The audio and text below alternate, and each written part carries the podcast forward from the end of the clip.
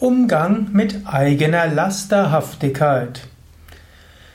Falls du diese Vorträge anhörst, bist du wahrscheinlich jemand mit hohen ethischen Idealen. Vielleicht bist du ein spiritueller Aspirant, vielleicht ein Yoga-Aspirant. Und dort hat man sehr hohe ethischen Ideale. Wir haben auch Ideale, wie man gesund lebt. Wir wollen gesund leben für den Körper. Wir wollen gesund leben für die Psyche. Wir wollen Gutes bewirken für andere. Das sind alles Charakteristika eines spirituellen Aspiranten, insbesondere im ganzheitlichen Yoga. Hohe Ideale, denen man nicht vollständig gerecht werden kann. Wie geht man damit um? Das ist eine Frage, die man in jedem spirituellen Übungssystem hat. Es gibt solche religiösen Systeme, die auf rein äußerlichen Regeln beruhen, die kann man auch erfüllen. Wenn es heißt, hm, mach das, mach das, mach das und es ist klar, dann kann man es erfüllen. Es ist zwar auch schwierig, aber manchen gelingt es. Es gibt aber eben auch Systeme, die haben Anforderungen, die sind fast nicht erfüllbar. Zum Beispiel Christentum, Bergpredigt von Jesus Christus, wo er sagt, liebe deine Feinde, gib dem, der dir das Hemd wegnehmen will, auch deinen Mantel. Widerstrebe nicht dem Bösen, und dann sagt er auch, ihr habt gehört, dass gesagt wird, hm, du sollst nicht töten. Dann sage ich aber, sage euch, wer schon einen schlechten Gedanken gegenüber seinem Mitmenschen hat, der ist des Gerichts schuldig. Oder du sollst nicht Ehe brechen. Aber wer schon im Geist einen Wunsch hat, der hat schon die Ehe gebrochen. Das sind nur ein paar Beispiele, was Jesus dort gibt. Und im Yoga ist es ja genauso. Wir haben noch mehr als im Christentum auch äußere Regeln. Wir wollen gesund leben. Wir wollen kein Fleisch essen, kein Fisch, kein Alkohol, kein Tabak, nicht zu viel Zucker, Vollkornprodukte und so weiter. Wir wollen mitfühlend mit anderen Menschen umgehen. Wir wollen Ahimsa und Maitri nicht verletzen und Mitgefühl üben in Gedanken, Worten und Tat.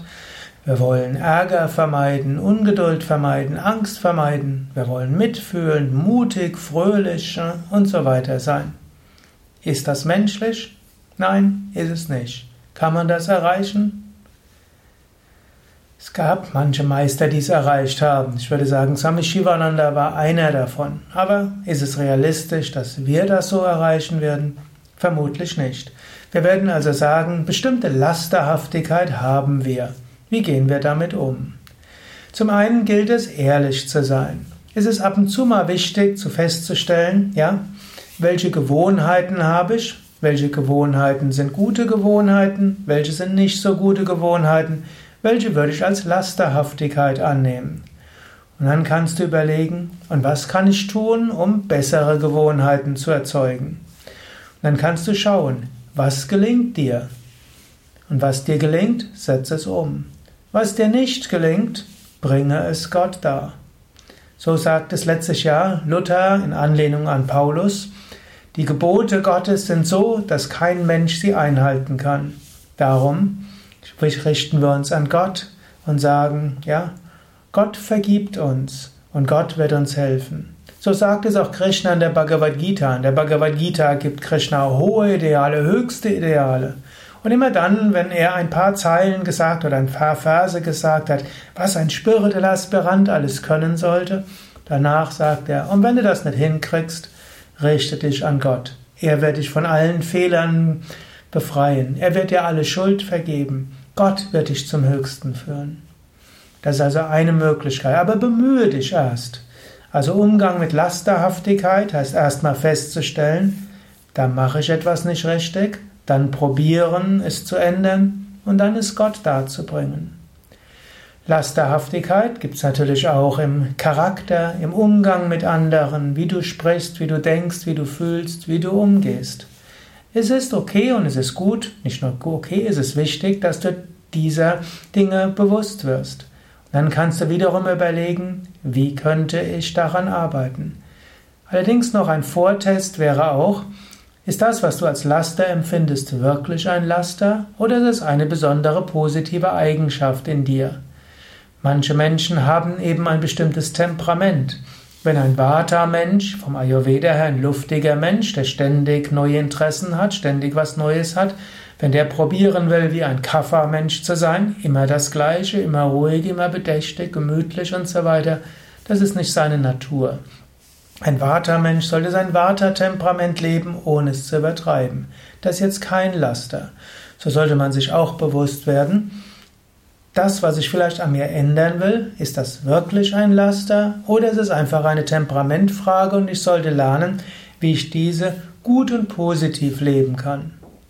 Also nochmal zurück. Ich, hm, den, während ich den Vortrag gebe, entwickelt sich mein Vortrag. Ich habe ja keine Vorbereitung, sondern ich spreche einfach, was mir hinein, was mir in den Kopf fällt.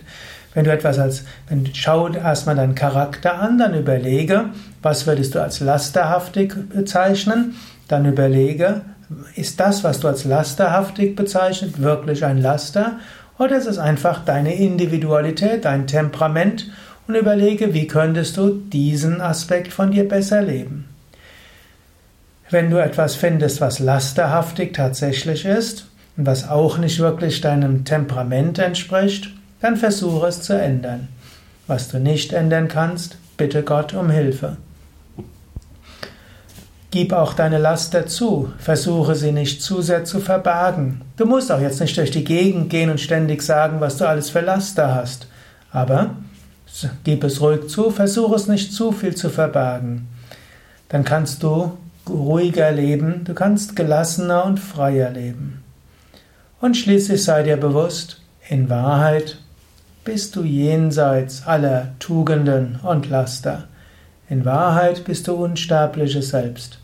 In Wahrheit bist du eins mit dem Göttlichen. In Wahrheit, die in der Tiefe deines Wesens, bist du vollkommen, so wie du jetzt bist.